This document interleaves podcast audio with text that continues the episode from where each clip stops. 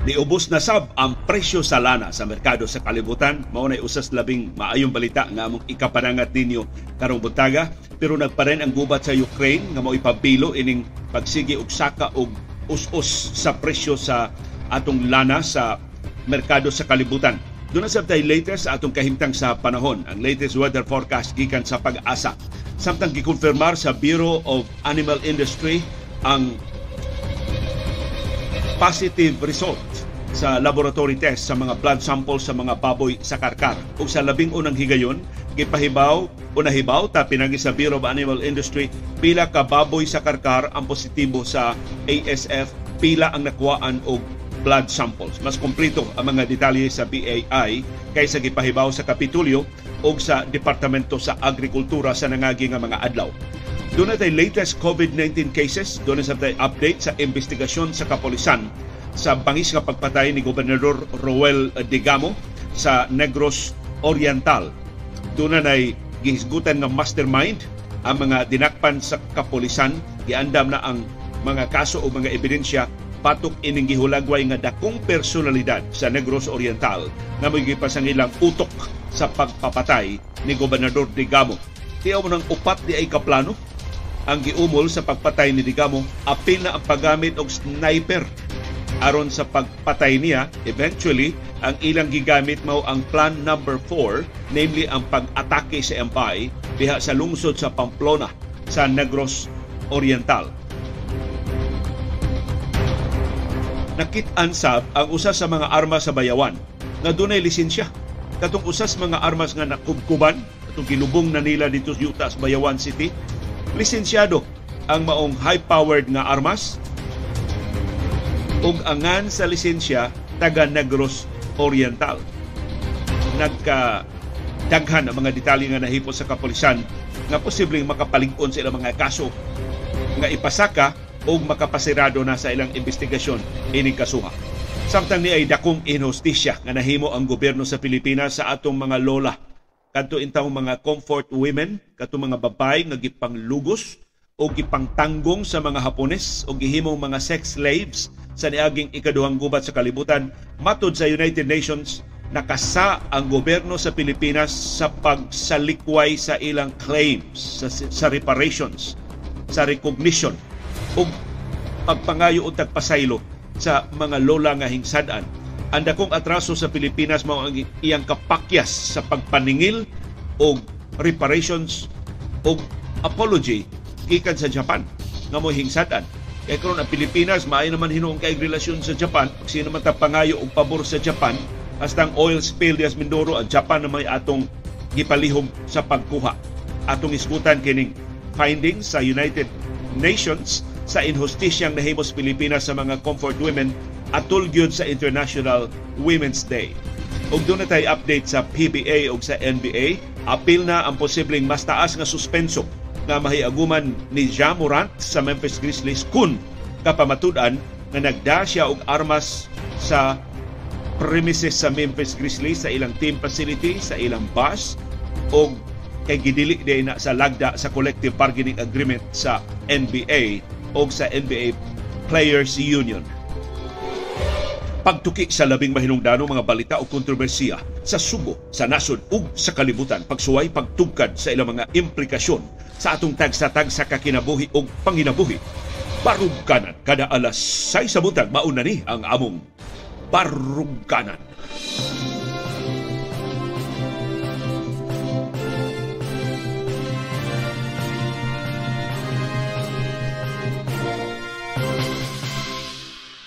Live gikan diri sa Bukirang Barangay sa Kasili sa Konsolasyon doon mo greet ninyo og maayong buntag.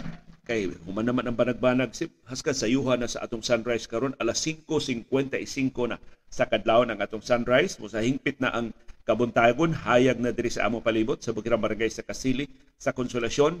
Og si Sibi nakamata na. Og mangumusta doon na mabudihay painit nakaandam na mabudihay og pamahaw. Unsa man inyong kinakusgan nga putahe para sa tibok uh, pamilya. Daghang kay salamat na kamatam og sayo ug naka-tune in og sayo dinhi sa atong programa. O daghang salamat CB sa imong pagkuyog sa unang bahin sa atong programa karong buntaga. Mo ni si CB girl. gikan naming nagtan-aw sa takdol, liwas naman ta takdol pero haskang dako apas buwan ug niya pa duol sa niya pa wa pa mo south, dayon ng south. Uh, karong buntag klaro kay bantang kay sa Kadlawon diri sa among nahimutangan sa Bukirang Barangay sa Kasili sa Konsolasyon. Kumusta ang atong kahimtang sa panahon ang syudad ug ang probinsya sa Subo wa giuwan. Kuwating ugaha sa atong syudad ug probinsya tibok adlaw gahapon hangtod karong kadlawon localized thunderstorms ang dominar nga kahimtang sa panahon dinhi sa ato.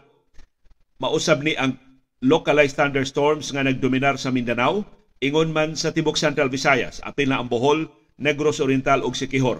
Ang Eastern Visayas mausab, Leyte, Southern Leyte, Biliran, Samar, Northern Samar ug Eastern Samar, localized thunderstorms ang nagdominar. Ang Western Visayas maoy naapil sa northeast monsoon, amihan pa dito sa Bacolod, sa Iloilo ug kasilinganan ng mga isla sa Western Visayas. Sigon sa pag-asa, doon naghihapon tayo posibilidad sa pagbaha o pagdahili sa yuta atol sa patak-patak nga pag-uwan o pagpanugdog labi na kung maatlanta og severe thunderstorms.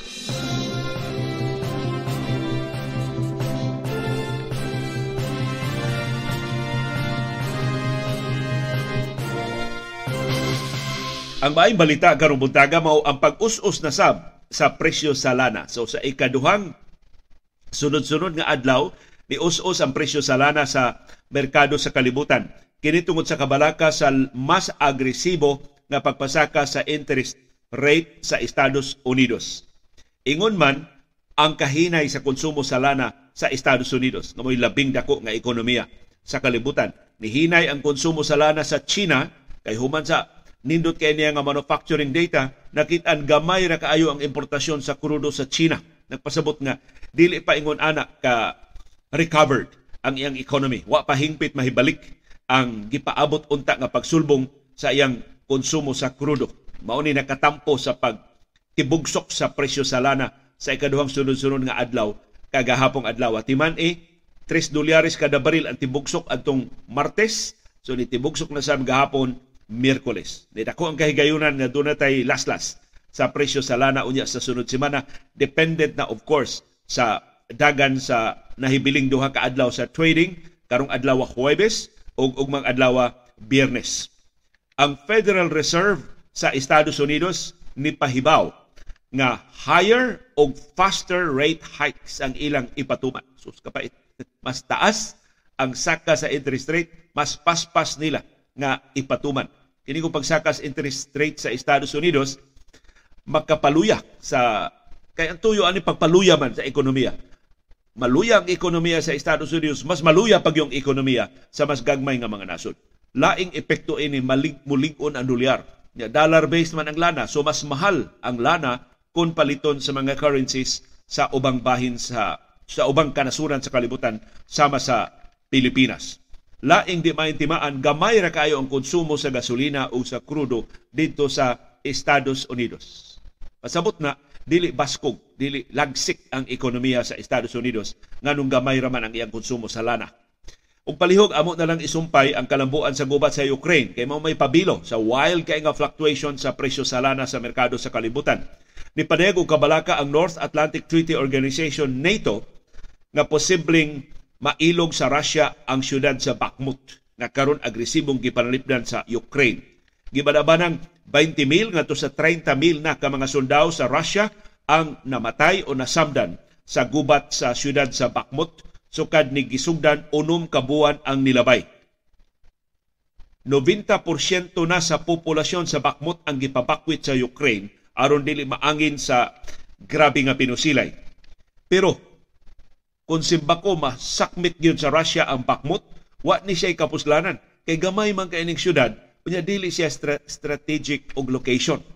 Pero mura og ang amor propio na lang, ang pride rice na lang ni Russian President Vladimir Putin, maoy nagduwa ini do na may dako man ang kahigayunan nga ilang masakmit ang bakmut, ilan na lang sakmiton. aron do na sila maangkon nga laing teritoryo nga ilang nakuha gikan sa Ukraine. Pero di pagrantisado kay ang Ukraine nagpabiling agresibo o nagpabiling determinado sa pagparalipod sa Bakhmut gikan sa mga sundao sa Russia.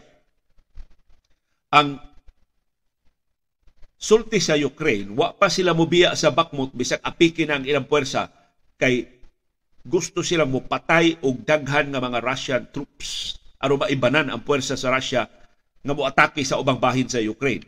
Gibanabana nga 20 to 30,000 na ang samaran ug ang namatay sa mga Russians samtang gibanabana sa sa Kremlin ang Moscow sa inihimo ini banabana nga 11,000 na ang namatay sa mga sundao sa Ukraine sa buwan sa Pebrero lang anang grabing gubat sa siyudad sa Bakhmut.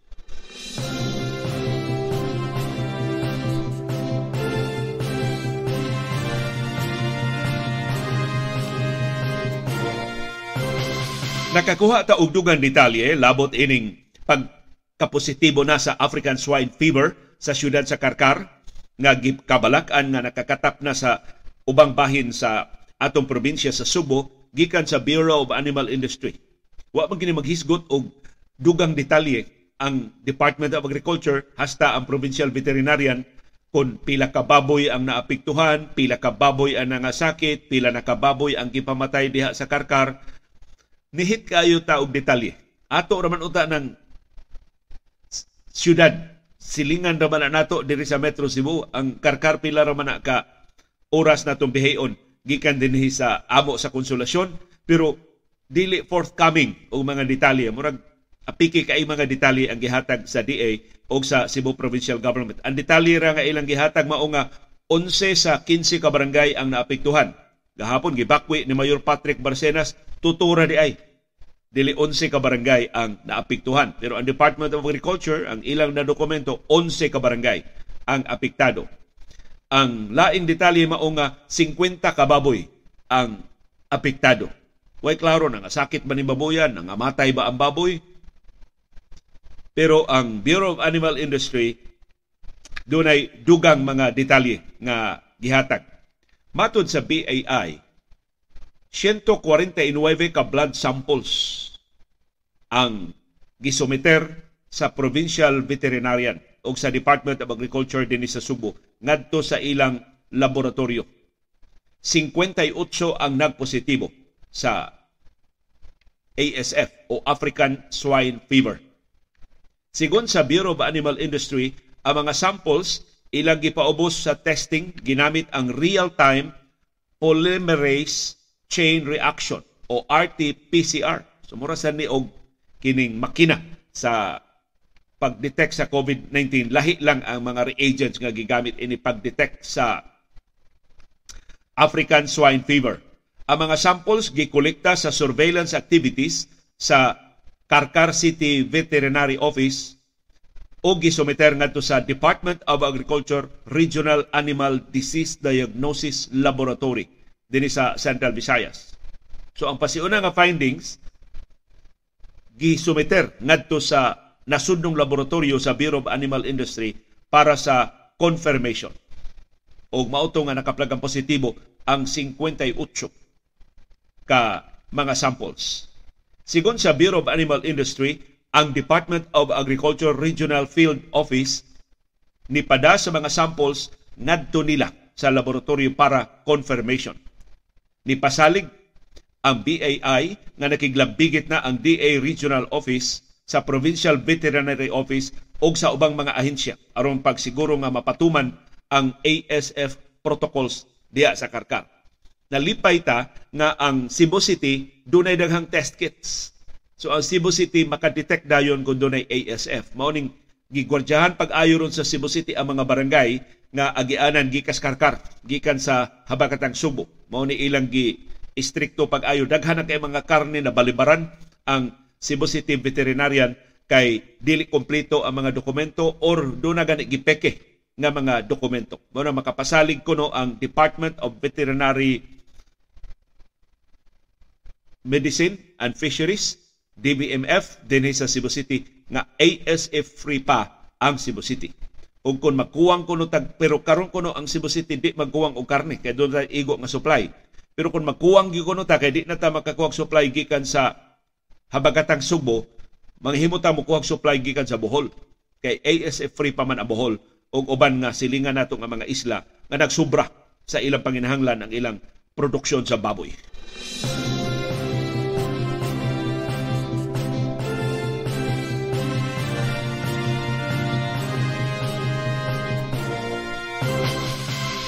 Ang maayong balita mao nga di ta matakdan ang mga tao dili mga sakit sa African swine fever na mo'y naghasol sa industriya sa baboy sa Pilipinas ug ubang kanasuran sa kalibutan sud na sa daghang katuigan. Ang pasalig sa Department of Health, sa Department of Agriculture dinhi sa Pilipinas ug ang mga eksperto sa nakalilaing kanasuran sa kalibutan nga bisan makakaunta og karning baboy nga infected sa ASF di ta mga sakit. Wa ni negatibong epekto na to. So kanang ASF infected nga karni di na makadaot sa tao. In fact, why laing matakdan sa kagaw sa ASF gawa sa mga baboy. Sumura ning ASF og para gikan og para ragyod sa mga baboy. Mga baboy ragyod maoy labing vulnerable ini ang ASF. Di siya makatakod sa mga iro, di siya makatakod sa mga kanding, di siya makatakod sa ubang mga hayop. Baboy ragyod ang matakdan ining ASF. So mo siya eksklusibo ra nga sakit na mahatag ngadto sa mga baboy nakapait kasagaras mga baboy yung maapektuhan kundi dahil matabang mga matay sa African swine fever. So mangutana ka, so kung maunan di day ta madaot anang ASF, nganong ato man ang gikontrolar pag-ayo? Atong gikontrolar pag-ayo ang ASF, ang DA sunas daghang katuigan nagsigi og patuman o mga protocols aron malimitahan ang pagkatap sa ASF kay mga matay man ang mga baboy dili ta mga sakit pero mawad ang taong mga baboy kung dili makontrolar ang ASF. Unsa pa ba atong kanon baboy ra ba ang atong paboritong karne sa kasagaran sa atong mga viewers. So pagpalalipod sa baboy dili sa mga tao maoy rason ngano nga gihigpitan pag-ayo ang pagkatap ining kagaw sa ASF. So di ta angay mahadlok nga maglisod na hinuntang ginhawa kay nang ASF dinhi sa ato. Di ta mga matay, di ta mga sakit ining ASF. Pero arita sa dautang balita, ang kagaw sa ASF, kining African Swine Fever, mo ni usa sa labing taas og lahutay sa tanang kagaw. Hilabihang grabihang mo lahutay ining kagawa. Kasagaran sa kagaw, mamatay kung mamatay ang host. Mo bitaw ng pananglitan, puy hisgot lang, kining COVID-19 virus man sini, parihang nga virus sa ning ASF. Ikamatay sa host, sa pasyente nga natakdan sa COVID-19, mo bitaw na nga ato dayong i-cremate, dili nato ipa-claim sa mga sakop sa pamilya, dili nato pa ihaya sa public places. Kay kuyaw mang matakdan ang mga ang uban. So, ang patayng lawas ato dayong i-cremate aron mamatay ang kagaw uban sa host. Pero ang ASF dili mamatay bisag mamatay na ang baboy nga iyang natakdan, magpabilin siyang buhi. Diha sa karne sa baboy. Ya, ang karning baboy, ato na ba nang ibutang sa mga freezer? So kung infected na ang karning baboy nga atong gibutang sa freezer, ang kagaw sa ASF buhi diha. Kung maabta nag unom ka buwan sa atong freezer, dili mahalin, dili nato makaon, ato makalimtan og hikay, magpabiling buhi ang kagaw diha sud sa unom ka buwan. In fact, magpabiling buhi ang kagaw sud sa daghang katuigan. Samtang napay karne nga iyang natakdan, nga iyang nahimutangan. Mao ni naka gilingig lahutay ining ASF. Mapres, mapreserbar ni siya uban sa karne. So pananglitan. Puy, dili ni ato pagpanghadlok ninyo ha. Pag-illustrate lang ninyo unsa ka taas ang lahutay ining ASF panalitan gibutang siya og sausage. Di ba? Ang sausage gi-process na, ang sausage do na mga preservatives. Buhi ang kagaw sa ASF, dili siya mamatay. Bisan pagkapila na galinga ang karne, dili siya mamatay, magpabili siya mutapot sa karne. So ang sausage nindot na kay packaging, gibutangan na gibutang na nato sa atong freezer. Naabdag duha ka tuig sa freezer. Di ba nabadaot ang sausage gud duha ka tuig basta maayo lang ang temperatura? buhi ang kagaw. Dili siya mamatay. Bisan pa sa daghang katuigan. Talagsaon ang iyang abilidad sa pagkatap. So gawas nga taas siyang lahutay, may kay siyang mutakod. May kay siyang mubalhin og laing host nga iya na sang matakdan, iya na sang pasakitan. May mo siyang mutakod sa baboy nga gipakaon og lamaw nga nasagulan og karning baboy nga dunay ASF. So mo ni pait nga kun ta magbantay sa atong pagkaon sa karne hastang karne nga dunay ASF atong makaon di ra bata di ra batanan makatilok sa pagkaon daghan kay dihang usikan taka lang order unya dili nila mahurot kanang wa mahurot nga karning baboy nga posibleng na infected og ASF posibleng mobalik ng panakod sa uban pang mga baboy. Pananglitan usa ni ka illustration nga typical iro. Pataka lang kag biya diha sa imong lamaw na apil sa basura tong usa ka hiwa nga karning baboy nga wa makaon sa mga bata na sobra na adtos basurahan natangag sa iro. Ang maong karning baboy ang maong hiwa do na may ASF dili maunsa ang iro di siya hilantan di siya ubhon dili siya matrangkaso wa epekto para sa iro pero kung magkaos iro sa ASF infected nga hiwa sa baboy kasayloa sa mga namahaw karon inig itsa niya siyang hugaw, ang kagaw sa ASF buhi dito sa hugaw sa iro. Niya kung binuhian ng baboy. Kasi pataka naman nag-ungad ang baboy, maungaran to niyang hugaw sa iro, matakdan ang baboy. Mamatay ang baboy tungod sa ASF. Ingon anak kang ngilngig ning abilidad sa pagkatap ining kagawa. Manang hangtod karon wa pag ini mabadlong. May mo siya siyang mutapot sa mga sangkap sa pag-ihaw dili tarungon og limpyo ng mga kutsilyo mapahid na dito hugaw sa iro hugaw sa kanding nga dunay ASF takdan ang baboy nga giihaw ang kagaw nga diha sa unsa man gamiton sa pag-ihaw kanang dagko kayong kutsilyo mubalhin dito sa karne nga gihiwa so ana buhi na sa to siya dito or kanang inyong mga boots kanang mga buta sa mga trabahante sa mga babuyan taka lang mong suroy-suroy diya sa mga hugaw nga mga lugar. Nakakuha mong ASF, kagaw sa ASF. Ikso nito sa babuyan, patay ang mga babuyan dito. Mo nang kasagaran sa mga babuyan karon nga kanang dagko kay mga babuyan des Asturias, ngilngig kay ng ilang biosecurity features kinahanglan pang hugasan mo kinahanglan mo mag, mag, mag coat og limpyo nga coat nga dili ninyo mada ang hugaw gikan sa gawas padungad to sa mga baboy. Kay pertin dako as pildi ko si Bako matakdan sa ASF ang mga baboy, mga matay ang tanan ng mga baboy. Mao ni hinungdan ngano nga hangtod karon ang Pilipinas wa makalingkawas sa ASF. Una tang natakdan ining ASF atong 2019. Atong mga backyard nga baboyan dito sa probinsya sa Rizal, mo'y unang natakdan ining ASF. Sa ato pa, nag-una ning ASF og usa ka tuig sa pandemya sa COVID-19 karon tanawa. Ni kalma na karong taod-taod single digit na lang atong bag-o mga kaso dinhi Sugbo ug Central Visayas. Ni kalma na tinagdanay sa COVID-19 pero padayon ang agresibo paspas nga pagkatap sa ASF. Bisan sa kahigpit sa mga lagda batok sa pagkatap ining kagaw nga gipatuman sa Department of Agriculture, nagpadayon gihapon ang problema. Ug ang latest nga natakdan ang Sugbo. Nasa niaging upat ka tuig ASF-free unta. Mao ni rason na bisag di ta mga sakit, bisag di ta mga luya, bisag di ta matakdan ining African swine fever. Mulikay ta kutob sa atong mahimo sa pagkaon o mga karning baboy nga natakdan sa ASF.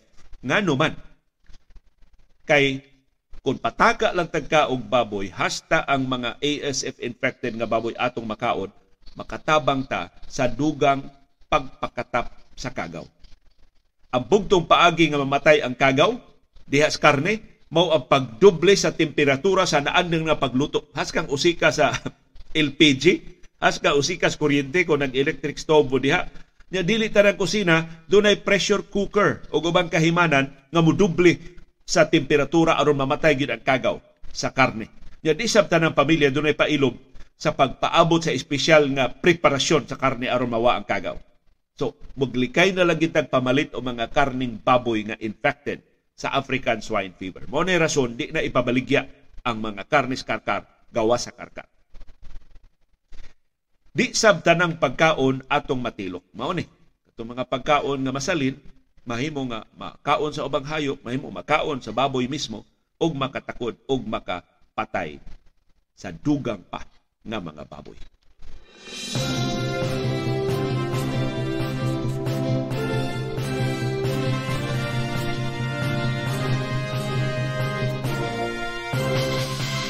Ug tuod man nagpabiling manageable ang atong bag-o mga kaso sa COVID-19 nga gireport sa Central Office sa Department of Health, 133 ang bag-o mga kaso sa COVID-19 nga gitaho sa DOH Central Office. Siyam ang patay ang tuto sa Metro Manila pero wag gyapon detalye kanu sa nga matay ang mga biktima. Nihiyos na ngadto sa 8,943 ang atong active cases, ang mga pasyente nga nas mga ospital o isolation facilities ni Saka Ujutay nga to sa 2.6% ang nationwide positivity rate. Kay 2.4% raman ni sa nangagi nga mga adlaw. Pero dili gihapon ni ang ngayang kabalakan kay wa ta kumingking sa threshold nga less than 5% nga gitakda sa World Health Organization pagtimaan nga kontrolado na tinagdanay sa COVID-19. 26 ang mga kaso sa Metro Manila sila gihapon top notcher o first runner up gihapon ang Davao City ug Davao del Sur doon sila 20 kabag-o mga kaso gahapong adlaw. Ang projection sa Octa Research Group musaka ang gidaghanon sa tumbag o mga kaso karong adlaw between 150 and 200 karong adlaw Marso 9, 2023. Dinis ato sa Sugbo ug Central Visayas malipayon may mutaho ninyo duhara ang bag-o mga kaso sa COVID-19 sa tibuok Central Visayas ug ang duha na himutang sa Cebu City. Sa ato pa ang ubang mga local government units why bag-ong kaso sa COVID-19. Ang Cebu Province, wa. Mandawi City, wa. Lapu-Lapu City, wa. Negros Oriental, wa. Bohol, wa. Sikihor, Labaw pang, wa. Ang Bohol day, Chamo. Wa sila kaso sa COVID-19 gahapong adlaw. Ang atong active cases sa Tibok Central Visayas, less than 500 gihapon, 497 ra ang atong active cases ang kinadaghanang active cases mauna ang Cebu City with 162, ikaduha na lang ang Cebu Province with 152, ikatuto ang Bohol dunay 52, ika-upat ang Negros Oriental dunay 46, ikalima ang Lapu-Lapu City dunay 45 ka-aktibong kaso, ikaunom ang Mandawi City dunay 38 ka-active cases, ang Sikihor mo'y ikapito dunay duha na lang ka-active cases sa COVID-19. So bisag gamay na lang kayo ang atong mga kaso, di lang gihapon ta mo kumpiyansa. Di lang gihapon ta mo tangtang sa atong face mask sa crowded areas. Di lang gihapon ta mo appeal sa wag kinahanglan ng mga tapok-tapok. Palihog tabang lang gihapon ta og badlong sa mga kiat-kiat.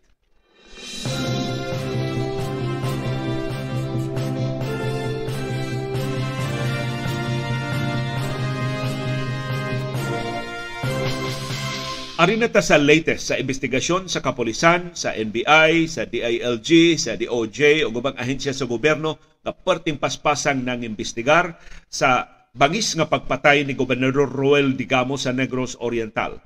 Nakalili na ang mga sakop sa media ining mga extrajudicial confessions nga gihimo sa mga dinakpan na gilambigit sa pagpatay ni Gobernador Roel Digamo.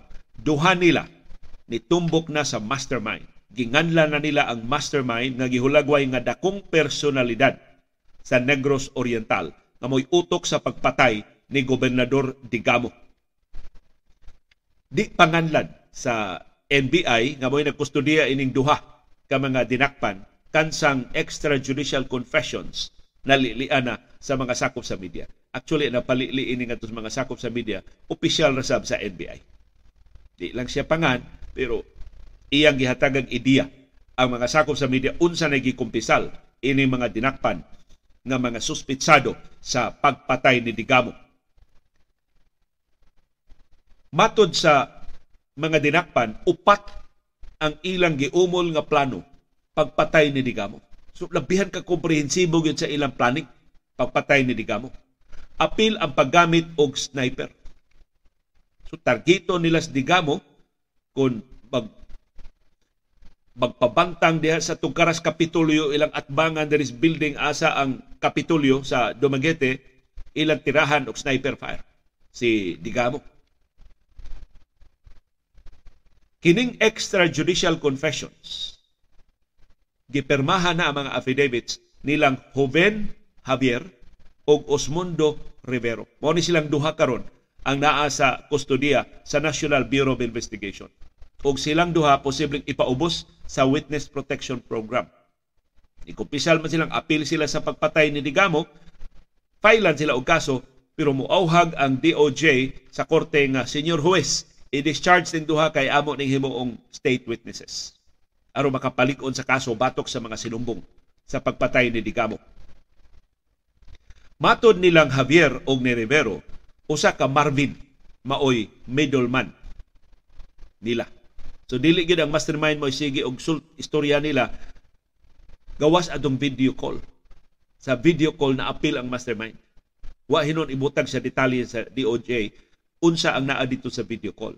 Pero sige ko lang ka istorya kini si Marvin, mao ni middleman na ni patay ni, ni sugo nila pagpatay ni Digamo Mao ni ang upat ka mga plano sa pagpatay ni Digamo. Ang plan A mao ang pag-ambush niya. Kay mao kuno masayon untang buhaton. Kana ba si Digamo mo siya nagbiyahe Des Negros Oriental daghan man kining imbitasyon sa usa sa mga biyahe matunong awaaw ang mga lugar, kumpiyansa ang mga gwardya, malayo ang mga security escorts, ambusha nila, patio nila sa Digamo pinagi sa ambush. Mao na plan A. Ang plan B, sniper. Gamit sila sniper kung kumpiyansa ko nun digamo magpabantang dihag usa ka public nga lugar na dunay mga building sa palibot dunay kataguan ng sniper pusilon pungkito nilang up pinagi sa sniper. Ang plan C mao ang pagdagit ni digamo samtang magbiyahe or mag kana bang naa siya sa mga tao? Kinis digamo dagahan mo kay na magtapong ang mga tao. Daghan kini ganahan kini siya musuot-suot daghan kini siya manglamano. So ila dagiton si digamo samtang na at aliwa daghang mga tao. Ug ang ika ang plan D, ang ikaupat nga plano, pag-atake sa iyang bahay.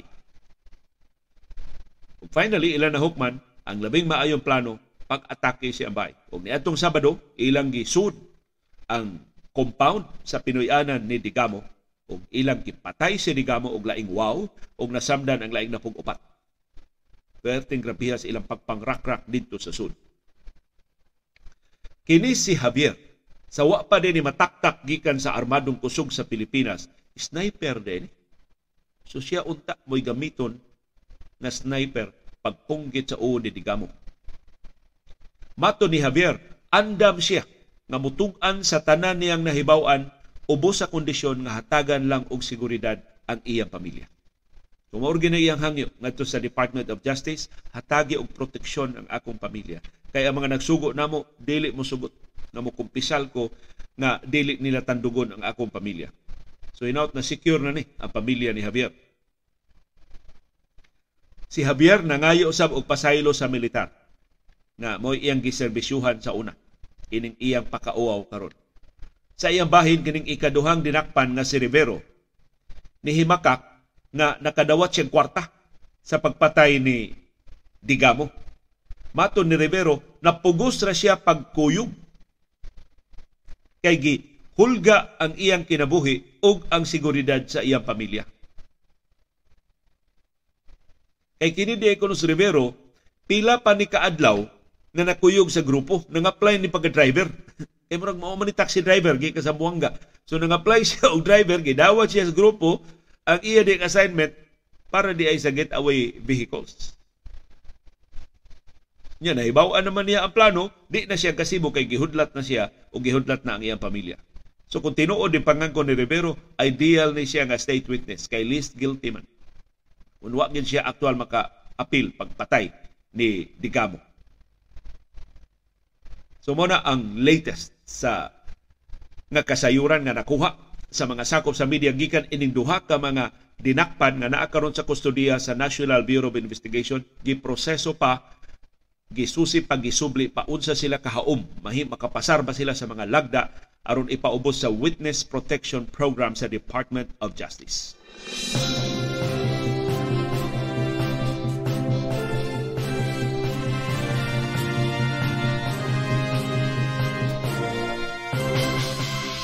Doon na sa update ang takos kay pamaba sa Police Regional Office din sa Central Visayas ang atong migo nga si Lieutenant Colonel Gerard A. Spilare.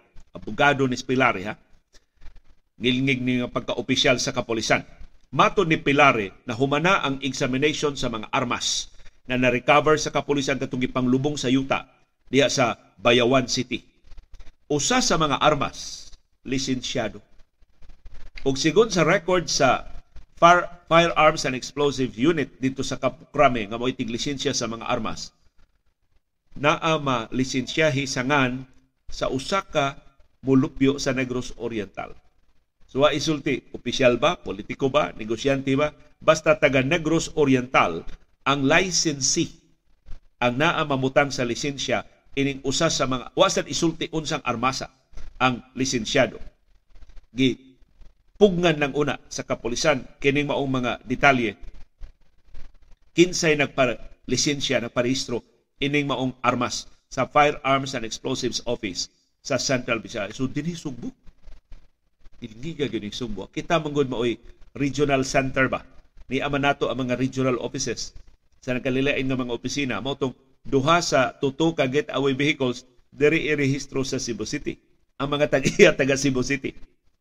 Usas tag-iya do amigo ni Ferdinand Manyos nga gibaligya na niya pero wa ati man na ang transfer of ownership. So ang dokumento diya sa LTO siya gihaboy tag-iya sa maong sakyanan. Iya pang gisusi kon ang iyang nabaligyaan mao bay killer ni Digamo or gibaligya na sa ni og laing tao.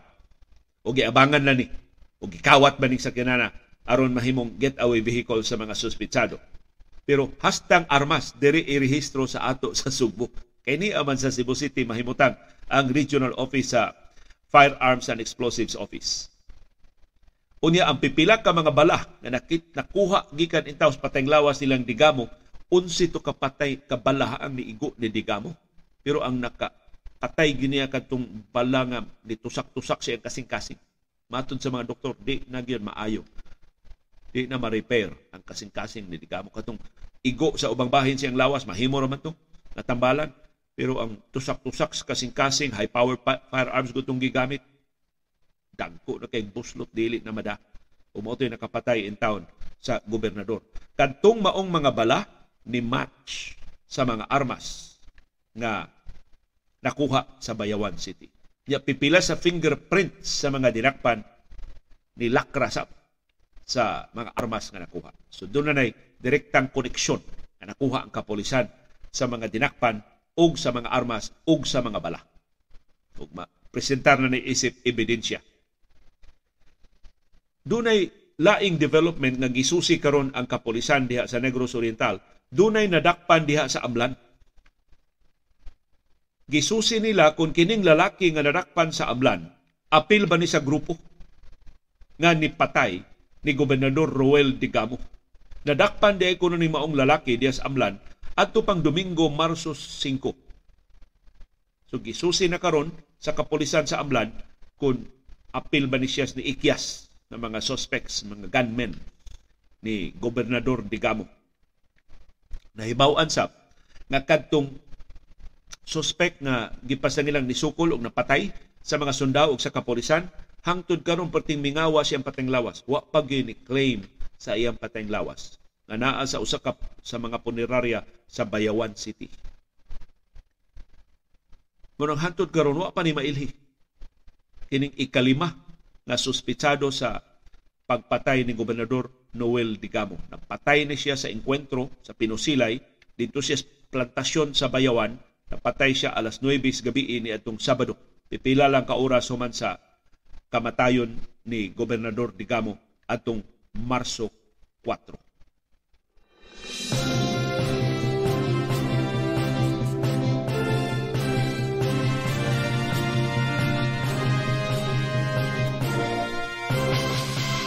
Ari ta sa dakong inhustisya nga gipasangil sa United Nations batok sa gobyerno sa Pilipinas. Matod sa UN, ang Philippine government na pakyas paghatag sa iyang comfort women og reparations, compensation or bayad, social support og recognition bisan sa ilang taas na kayong pakigbisog nga unta ilhon sa gobyerno ang dako nilang kasinatian ang ilang pait nga kasinatian sa mga kamot sa mga Hapones nga nihimo nilang sex slaves sa ikaduhang gubat sa kalibutan. Nakadungog na ta ini pero wa klarong aksyon nga gihimo ang gobyerno. And finally karon, ang gobyerno sa Pilipinas gideklarar nga guilty, sad-an sa pagpabaya sa iyang mga comfort women pinagi sa United Nations Committee on the Elimination of Discrimination Against Women o CEDAW. Gipagawa sa komitiba ang ilang desisyon kagahapong adlaw International Women's Day. Sa ilang landmark decision, ang committee nagkanayon ang Philippine government na pakyas pagtuman sa iyang international obligation pinaagi sa pagkapakyas paghatag og immediate redress sa comfort women. Wa nila atimana ang dinali ang panginahanglan sa mga comfort women. Kinsa gipugos sa sexual slavery sa mga Japanese troops nga nag-okupar sa Pilipinas sa ikaduhang gubat sa kalibutan. Sigon sa komitiba sa United Nations, ang gobyerno sa Pilipinas na pakyas pagtuman siyang obligasyon bisan sa grabing kapait sa pagpanamastamas nga nahiaguman sa mga comfort women. Wa sila kapalalip di silang katungod aron dili sila pakauwawan. Wa sab sila tabangis gobyerno sa Pilipinas aron makakuha og restitution o reparation o rehabilitation. Okay. Dili sa yun tong ilang kasinatian. Uy, ya walang tahimuon pagtabang nila. Walang tay ahensyas gobyerno nga muhapuhap ba nila nga lula. Unsa unsa man kay usahay ba paistoryahon na sila silang kasinatian aron nga ma, makahungaw ang nagpuot nilang konsumisyon, nagpuot nilang trauma tungod kay gipanglugo sila, gipang puli-pulihan sila og panamastama sa mga sundawong Hapones sa niaging gubat. Giluwatan sa komitiba kining maong desisyon tungod sa kaso nga gipasaka sa grupo sa mga Filipino comfort women adtong 2019 atol sa administrasyon ni kanhi presidente Rodrigo Duterte. Ya katus Duterte ganaha man lugos. Kabantay mo atong iyang sinultihan. Nasta tong madring gwapa kuno kaayo gilugo sa mga pipatin yung sukuan nga nung giunhan siya. So wa gi aksyon nga gihimo ang iyang administrasyon ining reklamo sa mga comfort women. Pero di lang si Duterte, 1990s pa ni ang mga comfort women nga nigawas. Sa ato pa ang mga gobyerno since 1990s. Apil pa Ramos, apil Irap, apil Gloria, apil Noynoy. O si Duterte, wa sila gihimo pagtabang sa mga comfort women. Munang niingon ang komitiba sa United Nations given the absence of any possibility of enforcing the rights as fully as possible, the committee concludes that the state party has breached its obligations under the Convention on the Elimination of All Forms of Discrimination Against Women adopted in New York on December 18, 1979. So doon kalibutanon nga kauyunan. Apil ang Pilipinas nga ni uyon ini nga dili maghimong mga lagda nga mudaog-daog mo discriminate sa kababayenan o kini maoy atraso sa gobyerno sa Pilipinas sa kapakyas pagatiman sa iyang comfort women.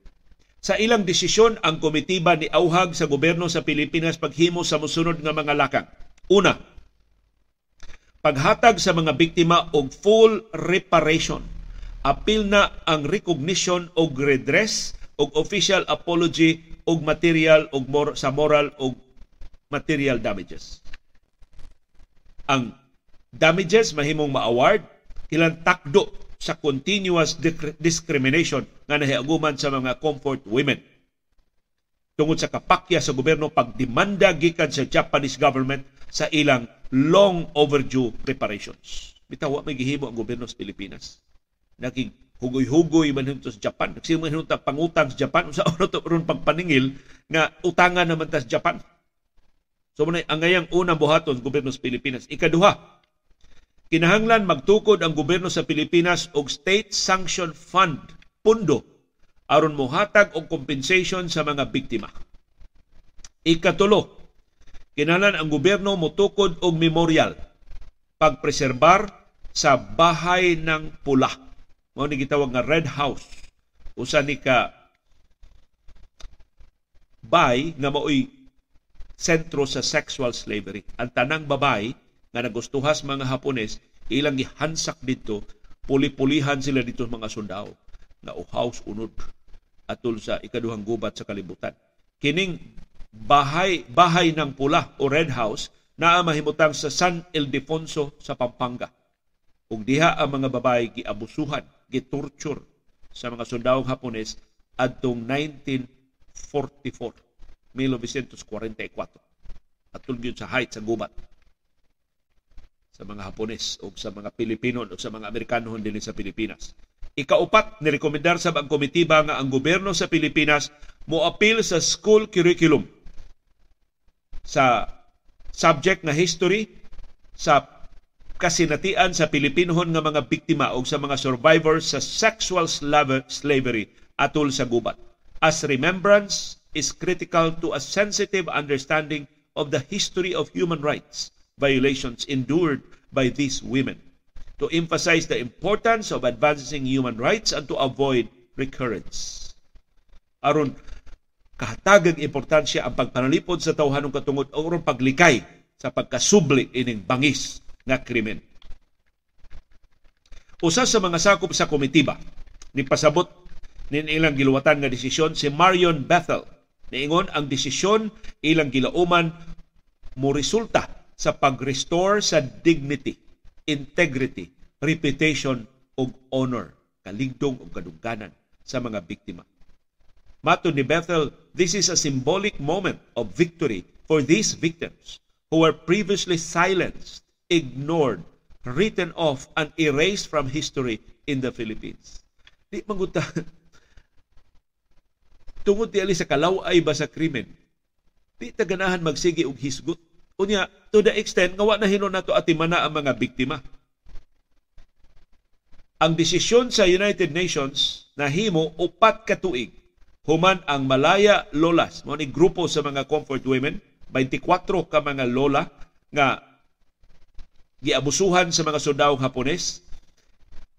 Ni dangup na lang sa United Nations sa ilang demanda sa reparations o recognition. Kay wa man sila tagda sa gobyerno sa Pilipinas.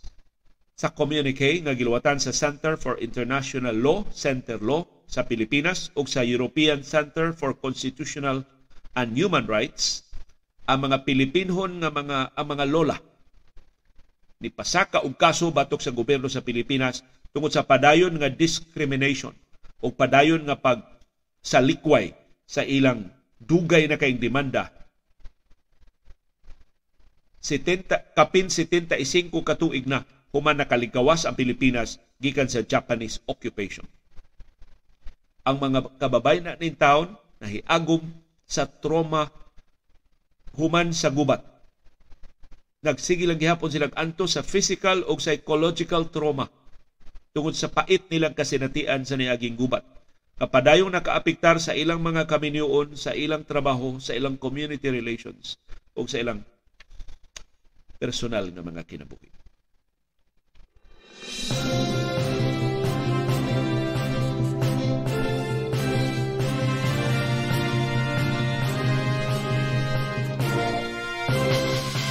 Ni ang resulta sa mga duwa sa National Basketball Association Governors Cup kagahapon ang Barangay Hinebra ni daog batok sa terra firma 109-104 ug ang Hinebra nakasiguro ng makasud sa top 4 sa playoffs sa PBA Governors Cup. Ang duwa gipahigayon gabi sa Inari Center sa Antipolo. Ang kadaugan ni hatag sa Hinebra og dakong bintaha aron di na niya ikasangka ang San Miguel Beer, ang TNT o ubang mas ling-on nga mga teams. Sa unang hugna sa playoff, si Justin Brownlee nakascore og 38 points. Pagpangusa kadaugan sa Hinebra, samtang si Christian Stan Hardinger ni puno og 23 points. Ang Hinebra na ana karon sa solo second spot uban ang wow kadaog og duha ka pildi. Ang Terra Firma nga gipanguluhan sa ilang explosive nga import nga si Jordan Williams nga dunay 35 points. Natagak duha ka daog og siyam na kapildi. Samtang sa laing duwa kay gahapon ang Magnolia ni daog batok sa Blackwater 110-95 si Calvin Abueva Mao'y nangu sa kadaugan sa Magnolia uban ang 27 points, pito na daog batok sa upat ka pildi sa Magnolia ug nidako ang ilang kahigayunan makasud sa top 4 sa playoffs. Ang Blackwater mao'y iwit sa PBA Governors Cup doon na napo kapildi batok usa lang kadaog.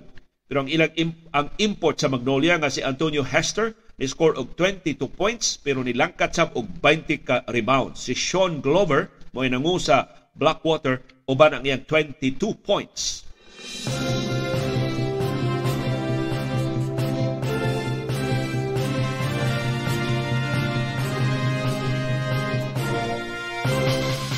Og niyang schedule sa mga duwa sa National Basketball Association. Karong buntag sa tong oras sa Pilipinas alas 8 karong buntag Atlanta Hawks manung sa Washington Wizards. Alas 8:30 Portland Trail Blazers. Panguluhan ni Damian Lillard mo'y latest nga manung sa teritoryo sa sige na lang kapildi nga Boston Celtics. Ambot healthy na ba silang Jason Tatum si Al Horford ug ubang mga starters? Alas 8:30 karong buntag ang Dallas Mavericks panguluhan nilang Kyrie Irving ug Luka Doncic manung sa New Orleans Pelicans.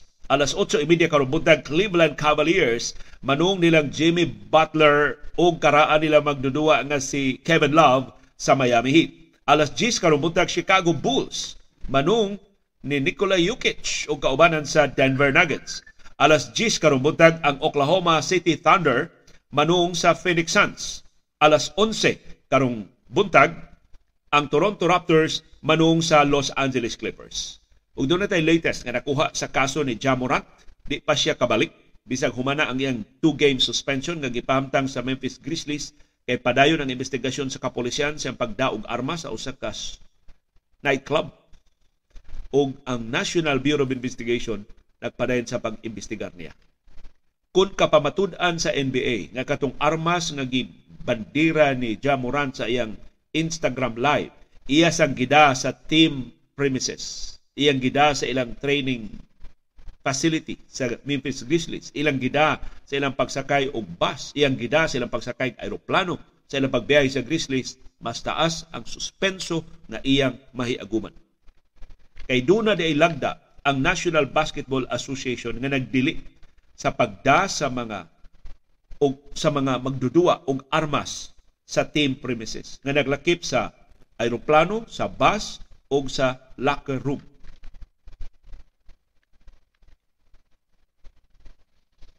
ang collective bargaining agreement tali sa NBA o sa Players Union nagdili sa pagda og armas samtang magbiyahe sa bisan unsang league NBA related business. So padung kas duwa, gikan kas duwa, di ka makadaog armas.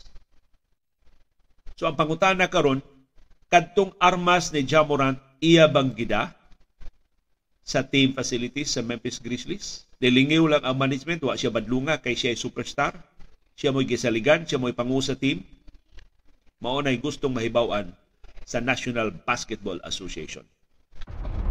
Nagkasalamat yung padayon nga pagpakabana. Nagkasalamat yung pagkigbisog, pagtugkad sa mga implikasyon sa labing mahilungdanon ng mga paghitabo sa atong palibot. Aron kitang tanan, makaangkon sa kahigayunan pag-umol sa labing gawas nun, labing makiangayon, o labing ligon nga baruganan. Maukad to, ang among baruganan, unsay imong baruganan. Sa di patahimpit nga manamilit atong pasalamatan ang nihatag nato og tabang karong buntag aron makalahutay ang atong programa. Daghang salamat ni Domino P. Nihatag nato og 2 3 dollars. 3 Canadian dollars ang iya gihatag nato. Daghang salamat nimo Domino P diha sa Canada sa imong suporta aron makalahutay kining atong programa. I-convert dayon sa YouTube ang iyang contribution niabot og 111 pesos and 39 centavos. Daghang salamat sa inyong pakiguban malipayong pamahaw kanatong tanan.